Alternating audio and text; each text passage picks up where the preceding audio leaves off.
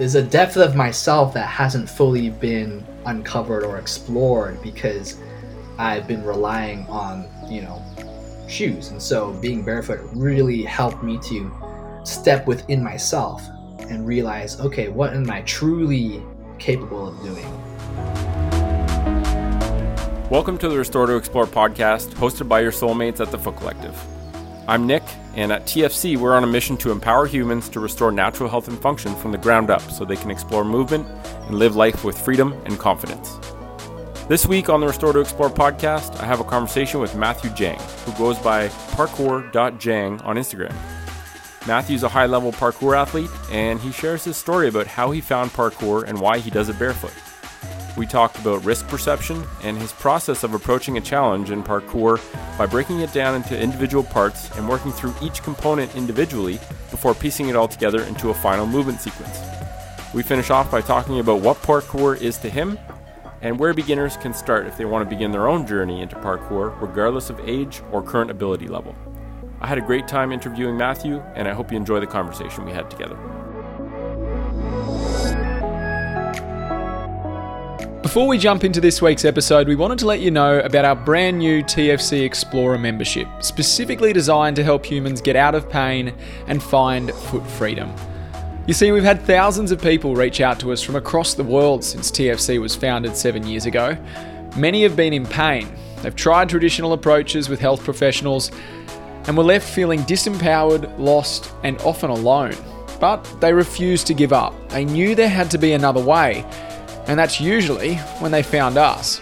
The problem is there's so much information out there that's often conflicting, and it can be super tricky to know who to listen to and what step to take next. We've been listening to these stories for years and working hard behind the scenes to bring everything we've learned from those interactions and the experiences of the collective to create something really special we believe has the potential to change lives. Whether you have a specific condition like plantar fasciitis, bunions, or Morton's neuroma, or just want to improve your overall foot or movement health, the TFC Explorer membership is for you. The membership lets you into our exclusive Explorers Circle, a private online community of like minded humans on the same journey. Together, you'll complete a 42 day virtual health experience with daily lessons and challenges that will upgrade your health from the ground up and help you build powerful, sustainable habits, plus some lifelong mates from around the world. On this journey, you'll be guided by our ultimate digital training tool, the Collective Compass. That includes a training library with exercises, routines, and detailed actionable guidance for your specific condition. Every two weeks, you'll also be able to connect for live group calls with our experienced TFC guides and your fellow explorers to share your experiences and ask questions. And if you join before July 2023, you'll get 50% off your membership for life it's our way of saying thanks for helping pioneer this exciting new adventure. Head to thefootcollective.com forward slash explorer to learn more. You'll find the link in our show notes. All right, and we're live. Hello, everyone, and welcome to the Foot Collective's Restore to Explore podcast. My name is Nick, uh, and I'm hosting today's conversation with Mathieu Jang. Mathieu, uh, welcome, and thanks for taking the time to share your story with our community. Cool. Yeah. Happy. Very happy to be here and uh, share share whatever story I have to share. I guess. awesome. So maybe a good place to start is uh, with an introduction. So you know, what's your story? What do you love to do? And just kind of telling the people listening a bit about who you are, and then we can dive into. Um, you know, foot related stuff, parkour related stuff. But yeah, mm-hmm. let's start with your story and let people kind of get to know you a little bit. Okay. Um, let's see. I was I was born and raised in Hong Kong. Uh, grew up in the city and um, was always very fascinated by movement and stuff. So ex- exploring movement in that way, and then eventually moving to Hawaii, a very um, island nature place, similar to you know where you are in Nicaragua. Um, so just exploring it in, in, in that sense, and um, I've been doing parkour for about 15 years now. I think this is my 15th year of training.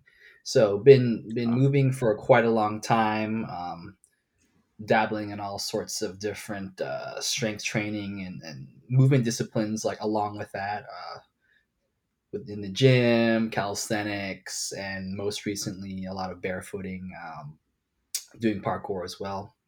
Um, currently getting my master's degree in psychology in los angeles and yeah i guess that's the that's the gist of it yeah and growing up in uh, how old were you? Like have you lived in hawaii pretty much uh, like what was the age that you were in hawaii for?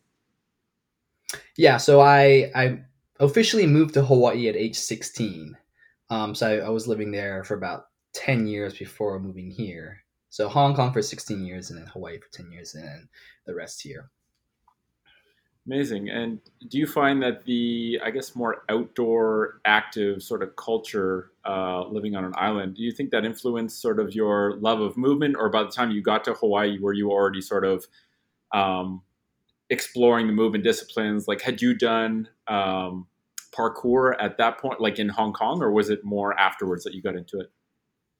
Yeah. So I've, I've been moving I've been moving for as long as I can remember. I don't remember a time where I wasn't moving. My my mom were here, uh, she would say that I started climbing before walking, and I was on top of everything. Um, I would climb out of my crib. I would put I would climb into my crib to put myself to sleep. All all sorts of things. And uh, growing up, I did almost every sport you can think of cross country, swimming, track and field, uh, volleyball, hockey, canoe paddling, kayaking. um, yeah, just just a whole array of different sports um, in Hong Kong. And in 2008, I discovered parkour. So I um, started training that, and um, I'd gotten to a point where all these other sports were kind of getting a little boring to me. Um, I wanted to find something that um, was a truer form of expression. I'd gotten to different things like climbing and stuff, but I, I didn't like that. Um, climbing was, um, you know, it, I had to, you know, I had to go. I was doing indoor climbing at the time, so I was like, you know, I had to go to a gym to do that. I wanted to be out and exploring and doing a lot of other things. So parkour was uh, that thing for me and I got to start training in Hong Kong and then moving to Hawaii. Um, yeah, there's just so many, such uh, a much larger movement community in Hawaii. A lot of people surf, hike, do all sorts of activities. So when I moved there, I was like, wow, like these are my people. Um, I was kind of like uh, an outlier in Hong Kong doing my things. But when I moved to Hawaii, I was like, okay, everyone's doing that, like some sort of movement practice.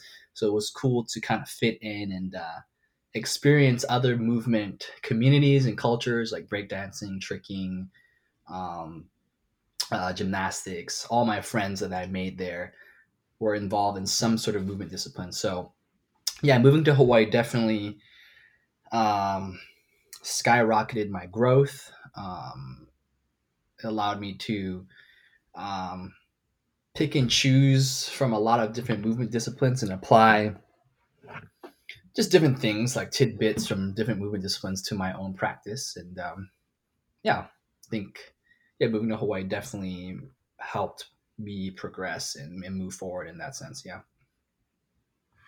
Cool.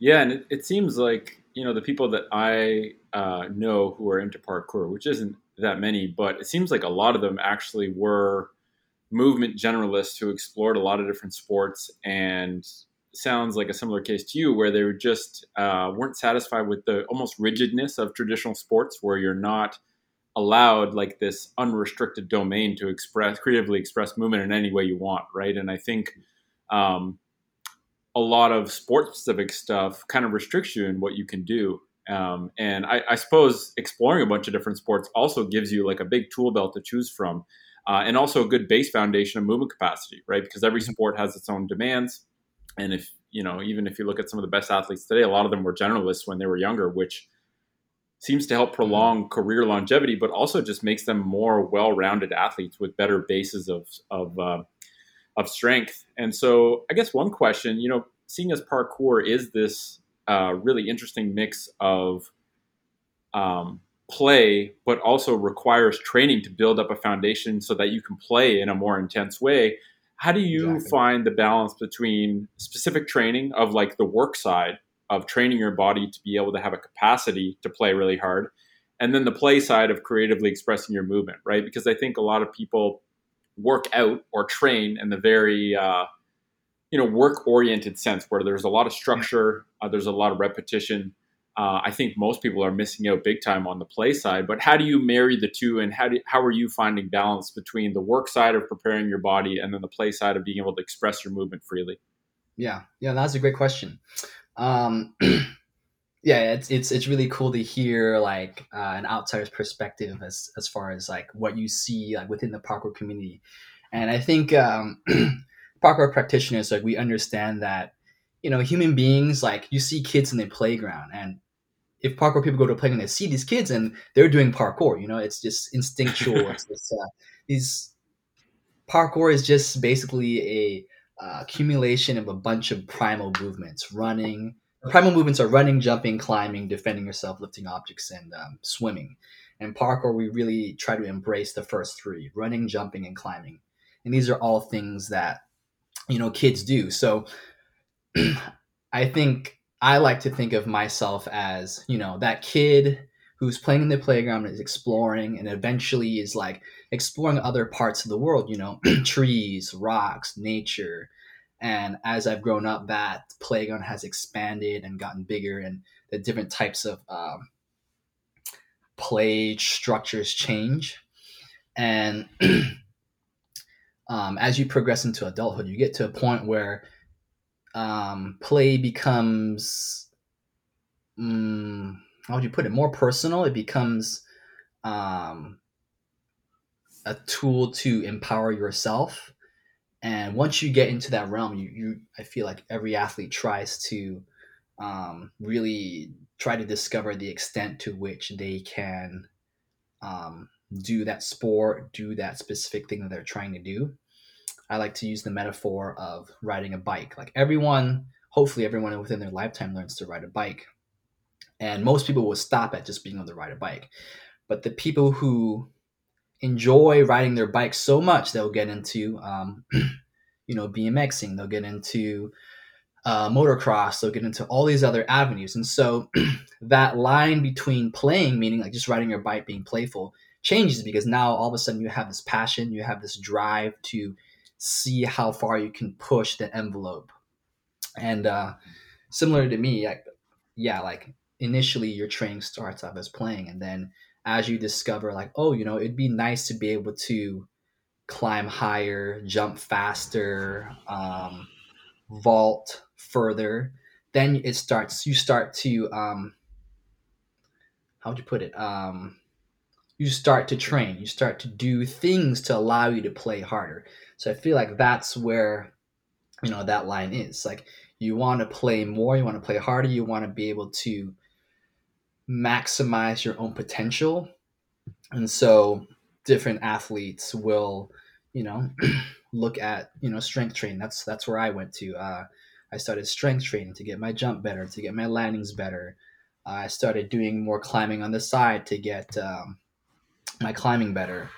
And so yeah, I feel like marrying the two together is definitely a very important piece um, of the puzzle and something that we all have to ask ourselves if you're an athlete or not. Um, just, uh, yeah, I, I, think for me, it, it's definitely maybe 50 50. At this point in my training, my training has become very playful in itself. I'm in a point where I am just enjoying what I'm doing. I'm not trying to push myself like I used to when I was younger. So I think, um, yeah, to, to me, it's, it's, that's a very interesting question. To, to me, I think whatever it is I'm doing, whether I'm training or playing, it's the same thing.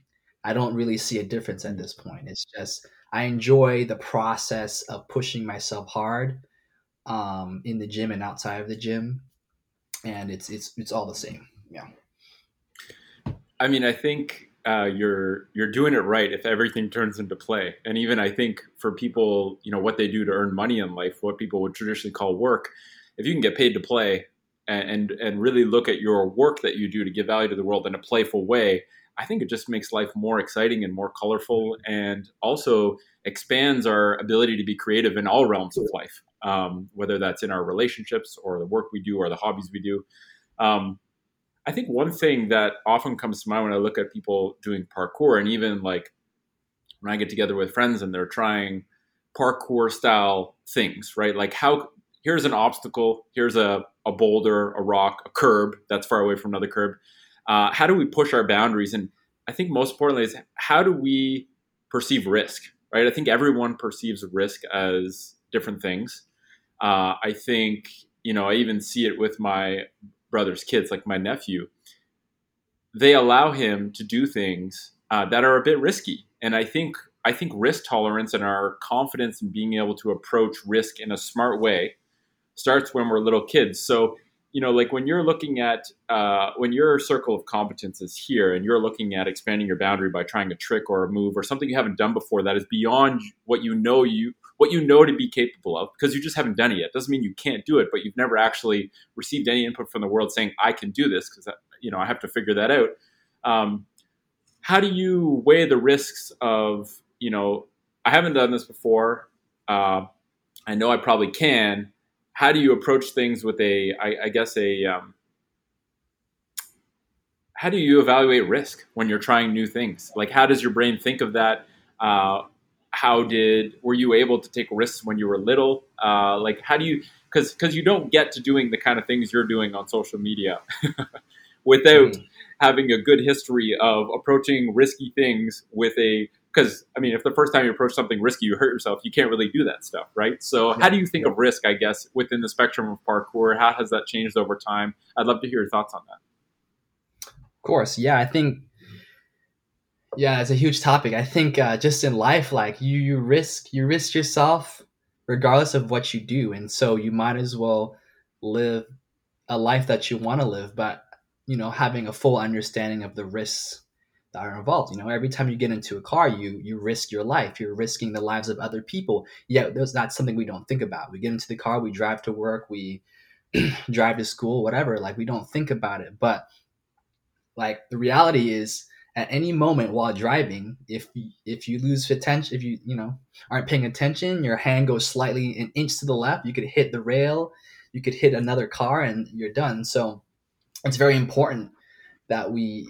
are able to live a life that we want to live while also you know navigating you know the risks that are around us. And as far as um, being able to do things that are quote unquote risky um, for me, like I everything that I do, like yes, it, it is a risk, and especially from an outsider's perspective, um, the things that I do are very risky. But to me, I don't see that.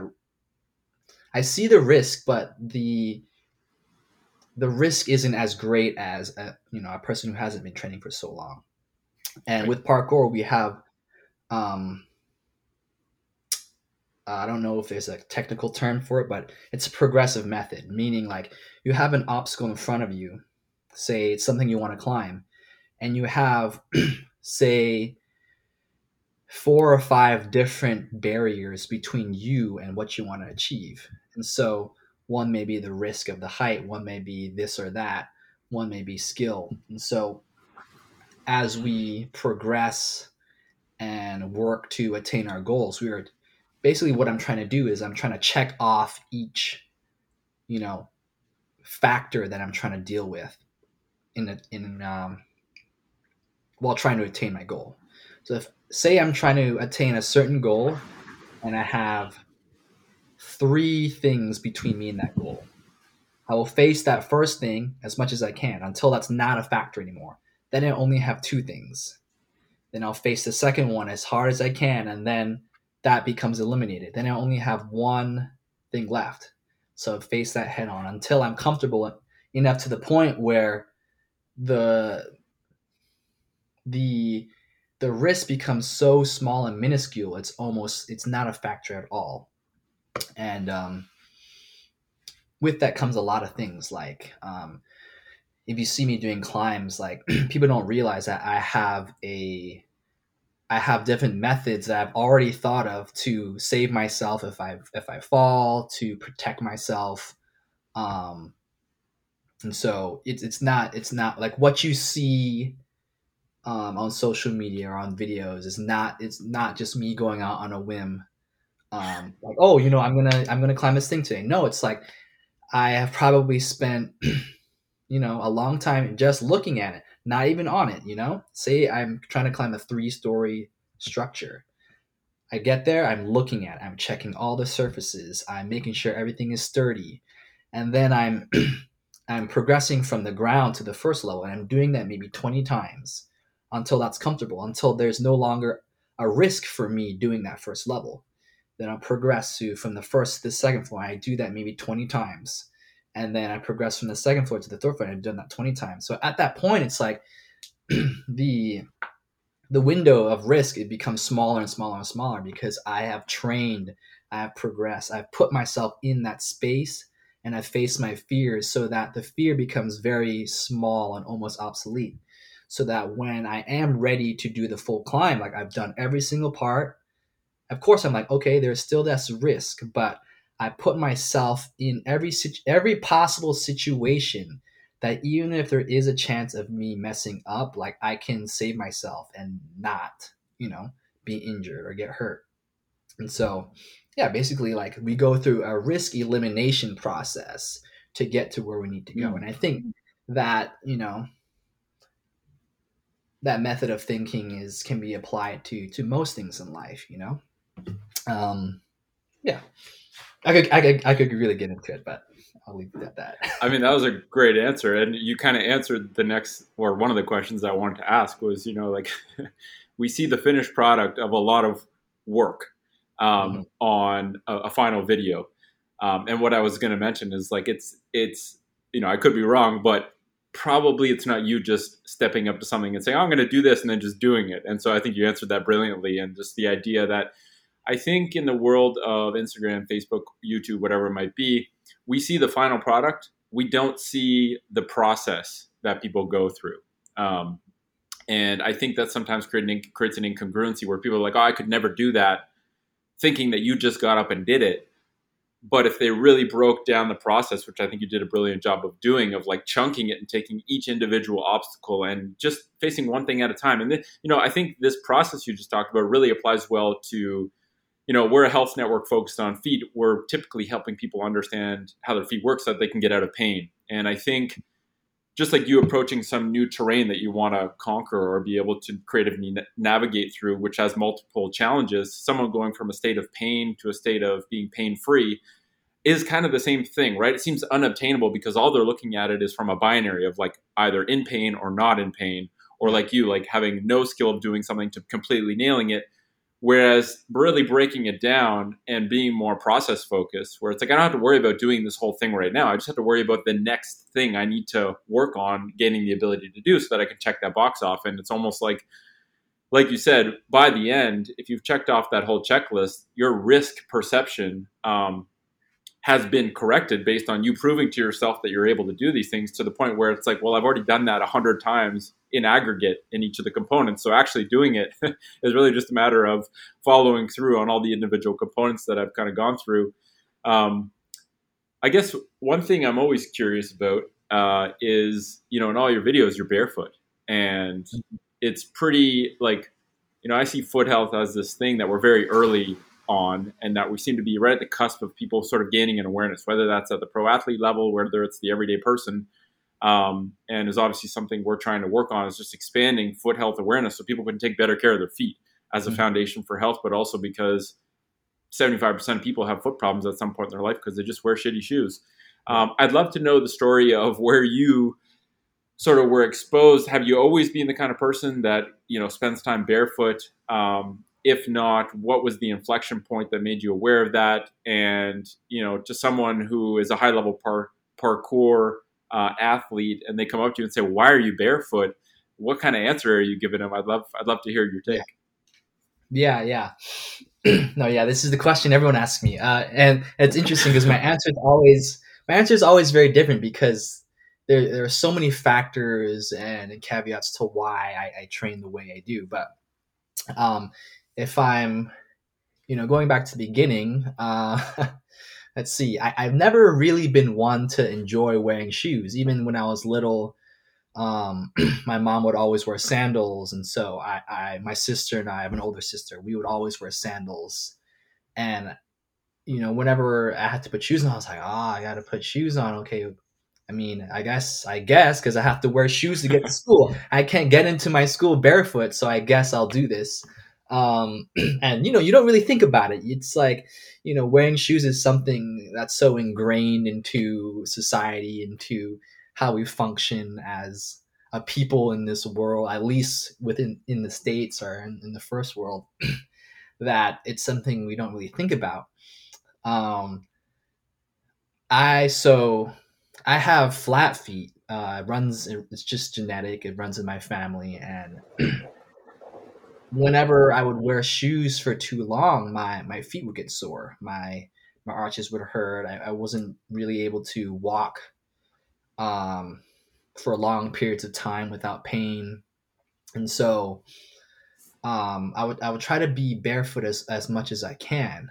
Um, of course, I, I started doing parkour, and it's it's a lot it's a lot safer to do parkour with shoes on because you know we're taking impacts, we're we're like running up and down all different types of terrain, and so wearing shoes, you know, I started wearing shoes more. And, and again, like trying to find the right shoe that didn't hurt my feet was was such a struggle and um, I think um, at at some point I was learning about um, I forget the author. I'm sure you know. It's uh, the guy that wrote Born to Run. Um, Daniel Lieber or uh, yeah, um, the name's escaping me right now, but I know what you're talking yeah. about.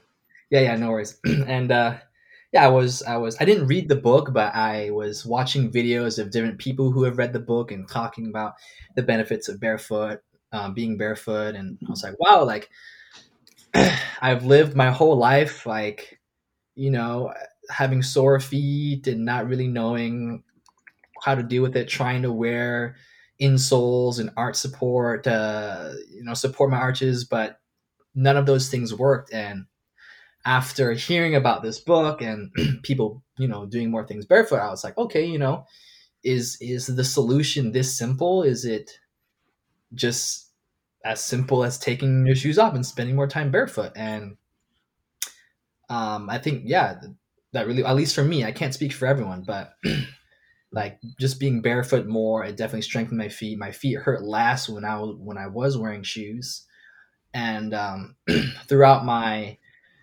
even early years training parkour, I would definitely spend some time training barefoot, mostly in shoes. I would say most like 95% of my time training was, you know, wearing shoes and only I would train barefoot here and there. then moving to Hawaii, um, there are so many people that hike barefoot, that do things barefoot. And generally speaking, like most people wearing slippers, like, um, it's it's more common to see people wearing slippers and sandals than it is to see people wearing shoes.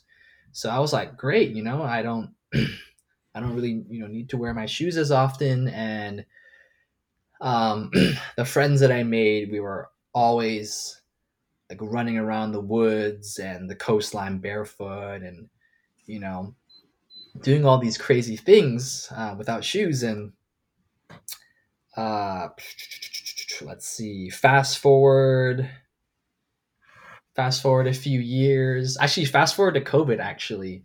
Um up until that point i was training barefoot here and there but not never really seriously. And then covid hit and then you know I, I couldn't get a job so i was just outside in nature mostly barefoot all the time or surfing you know barefoot all the time and then i would train parkour and i'd have my shoes you know underneath my car seat and I'd be like, okay, now it's trying to train parkour and then put my shoes on. And I would do that for a bit. And then I got to the point where I would do my whole day barefoot. And then I'll get you know, I'd roll up to a parkour session and be like, you know, I don't need to put my shoes on anymore. I can just complete my day barefoot. So I would, you know, go do the session and it, it was good timing because I got to a point where I was becoming bored of the different challenges or obstacles that, you know, in Hawaii. And so being barefoot kind of added a whole new level of, of challenge and um, yeah, just just challenge in general to what I was doing, and it made me realize that you know parkour is all about bettering yourself, um, focusing inward, and realizing what you can and cannot do. And so, I think training barefoot complete fully completed that picture because you know for so many years i've been training with shoes and, and knowing what my body is capable of do, of doing with shoes on but it was only when i decided to you know ditch the shoes leave the shoes in my car and do sessions barefoot where i realized oh you know there you know there there's a uh there's a depth of myself that hasn't fully been uncovered or explored because I've been relying on, you know, shoes. And so being barefoot really helped me to um, step within myself and realize, okay, what am I truly capable of doing without, you know, anything? It's funny because parkour athletes, we, we like, we are always like saying like, yeah, parkour is so great because all you need is a pair of shoes and that's all you need. I've, I've taken it one step further like, oh, well, actually you don't need shoes. And if you want to really gain a, the fullest understanding of what you can do, what you and your body can do, I feel like we, you know, should all spend at least a little bit of time barefoot um, and training. So, yeah, I think that's a, yeah, so, a good summation. That's really well said. Yeah. And I mean, quite literally, no pun intended, taking your shoes off connects your soul to the environment that you're engaging with. Like it mm-hmm. fundamentally deepens your relationship with the terrain around you because you're actually touching it. Mm-hmm. Um, and I always find it, you know, I um, where I am in Canada, I often do this short hike, and I usually do it barefoot, or I'll do it in like very minimal sandals. And I see people doing the hike, in these big bulky hiking boots. And one of the reactions is always oh you're brave or oh that's risky. And mm-hmm. i find it ironic because my perception now that i understand the value of having pure sensory input so that my feet know exactly what i'm stepping on the angle of what i'm stepping on and allows me a quicker feedback loop to react if i get on an unstable surface i look at them in those bulky boots and i actually look at that as saying that's risky you think that's protecting you, but that's risky because you're way more likely to sprain your ankle in a boot with like a three inch cushion on it um, mm-hmm. than you are when you're barefoot, right? Yeah. And so I think it really is all based on perception and the idea that when we cover our feet in something, number one, our feet no longer can actually adapt naturally and be as stable, right? Like I think if you ask someone, is it easier to balance on something really wide or something really narrow? They would say, well, duh, something really wide but they don't really think about the fact that when we wear shoes, most shoes compress our feet and make our feet narrower. So our base of support to be able to stabilize is all of a sudden at a disadvantage. Um, probably most people aren't challenging their movement capacity enough to really notice that deficit, and it's just what they've grown up with, right? It's like literally the norm. Um, but I think, yeah, from the perspective of being a pure mover um, the less things that get between you and the world, the more pure your movement feedback can be. And while it might take some conditioning to actually get to the point where you have feet that are capable of that, I think being someone who, like you were saying, was living a barefoot life means that you your lifestyle literally developed a strong base capacity of strength and also mobility in your feet. So that for you, probably easier to do parkour barefoot because you already have a base capacity. Whereas most people who spend literally every waking hour in shoes have these almost like emaciated, stiff, weak feet, where for them it might be risky to do some sort of movement practice barefoot because they don't have the base conditioning. And, um, you know, about the flat feet, I think one thing we really um, look at at TFC is the state of your foot in terms of how high the arch is or how low it is as a snapshot really doesn't matter that much. What really matters is the function of your feet, right? Um, and you know, our foot's supposed to be capable of fully going flat and then resupinating. So what doesn't matter is like how your foot looks statically. What matters is can you get into both those positions and how functional are your feet.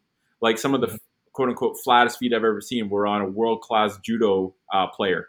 And like I'm not going to tell that guy he's got a foot problem because he's never had foot pain and he could take me out with his pinky finger and is really good clearly with stability and really strong on his feet. So yeah, it's interesting how there's a broad spectrum of what feet look like in terms of how flat or how high the arch is. But at the end of the day, what really matters is function. And I think one thing we try and get across is like focus on the function and what you're able to do, not necessarily on how your feet look. Um, I guess one thing I'm really curious about is like for someone who say say someone came up to you and said, "I I love watching what you're doing. I think it's so impressive. I could see myself wanting to do that."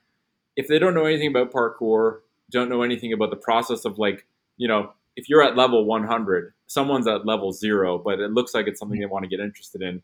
What would be your sort of words of wisdom of how that person could get into this creative way of expressing movement? And oftentimes I hear this where people's training or workouts are kind of stagnating, right? Almost like what you went through with those sports where they're kind of bored with the mundaneness of constantly doing the same things. And I, the other thing too is I think most people don't have a strong why of why they're training, right? They're going to the gym to get a certain look or to lose weight. But for someone like you who actually has an outlet for creative play and knows that if I gain strength in this area, I'm going to be able to do these creative expressions, I think it gives a strong drive to actually do specific training if, if that's ever the case. Yeah. But yeah, words of wisdom for someone wanting to get into parkour. How would you even describe parkour to someone who had just heard the word but has no background context? Um, and then where is level one? Like where does where does someone get started these days if they want to get into it? Yeah, of course. It's yeah, I, think that's a it's a it's an interesting question because I you know we hear about all these different training modalities, different ways to uh, be more functional, be more fit. Uh, yeah, you name it, different sports, yoga, CrossFit, weight training, all these things, and I always think, you know, I think a lot of parkour people think like parkour should have been the first discipline every human being was taught because at the core of what we're doing, we're doing what the human body was, you know, designed by God or whatever you want, you know, to to do, you know, like I mentioned before, like the human body is designed to run, jump, climb, swim, lift objects and defend ourselves. Like those are our like six primal hu- instinctual human movements and parkour is really just like reclaiming the first three and learning to be more efficient and functional move, uh, movers and so when people ask me you know oh i would love to do parkour but i'm too, I'm too old or this or that it's like well like yeah you you may not be able to do parkour at the level that i'm doing it but parkour like is essentially a method to move better. And so mm. it doesn't matter where you are. It doesn't matter if you're if you think you're at level zero or negative negative zero. I, th- I think it's funny when I when I hear people like some people are like, I want to get into parkour, but I want to get into into good shape before I start. And I'm kind of there scratching my head. I'm like, well, like you you you do the thing that you want to do to get better at the thing that you want to do. You know what I mean? like, and yeah. like everyone has a starting point. Everyone can can move better, and so I think it just depends on the person. But if someone comes to me and they're asking me, "Oh, what can you do to start?" I just say, "Oh, what can you do now? Like, what what is your movement history? What sports have you been involved in?" And for most people, like they have at least done some sort of sport and so they have a good foundation and i'll say like what if i told you like if you did parkour first and then did your sport you'd be able to do your sport way better because you have a greater understanding of your body you have a greater understanding of um yeah you're just your body moving through space and you see like people think parkour is this new thing this like you know we're extremists jumping off rooftops and of course there are those of us who do do that. But people don't, and they think we're crazy. A lot of people think we're crazy, but they don't realize like there's bits and pieces of people doing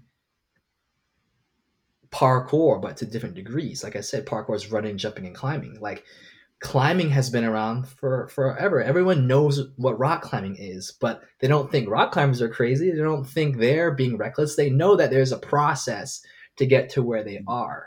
You know, and same with running. Like every like everyone knows they're running. Like it's funny that everyone thinks that the base the baseline of human health or function is just like, oh, I should go on a run, you know, which is great. Like running is amazing, but it's just one piece of that puzzle. And then you know, there's jumping, like um, what people jump, uh, like track athletes. Everyone knows that like there's triple jump, high jump, long jump, and all of those things are fine and they're normal, right? But then they see parkour, discipline that combines running, jumping, and climbing, and then all of a sudden it's this really abstract thing, method of training, like, oh, I'd never be able to do that. But then they're like, well, at some point you've probably ran, at some point you've probably jumped, and at some point you've probably had to climb on top of something, you know? So right. just put those three things together and you have parkour. And you know, uh, I think just just looking at you know progressing to doing parkour from the baseline, it's like in the simplest terms, like you start you start off simple. You know, you start off with ground movements. You're learning how to jump on the ground um, from a line, and then maybe you progress to jumping to a curb, and then as you grow and develop your skills and put your body in different situations, you progress, and you can. There's there's no stopping point. You can do as much as you want, um, as little as you want. There really is no um, there's no cap as far as what you can do. And like at this point, like we have parkour classes for elderly, for like 60.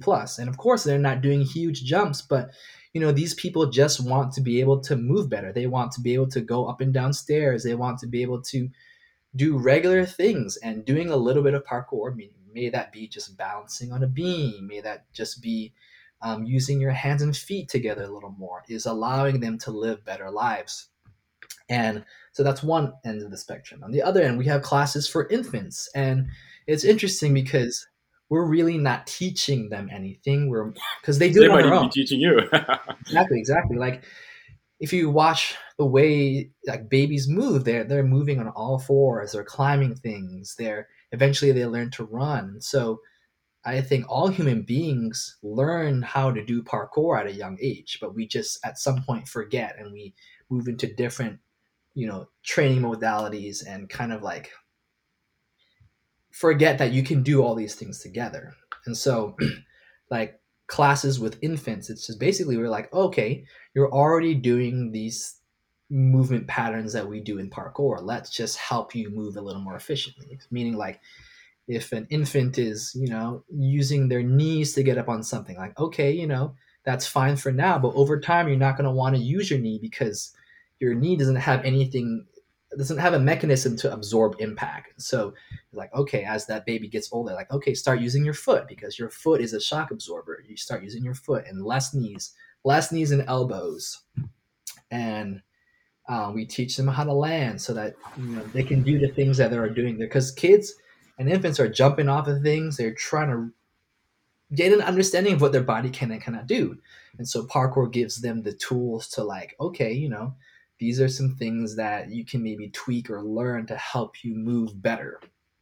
So yeah, I think in summation, like anyone, it doesn't matter where you are in life. It doesn't matter um, at what it doesn't matter like what you think your starting point is. I think everyone can learn to move better. And so if if that is your goal, then yeah, maybe like parkour is for you. Awesome. That was really well said. And yeah, I remember watching a video one time uh, of an older person. They were probably 60 or 70, and they were doing parkour. And literally all they were doing was they found a park bench and they were going from one side of it to the other and trying mm-hmm. to do it differently every time.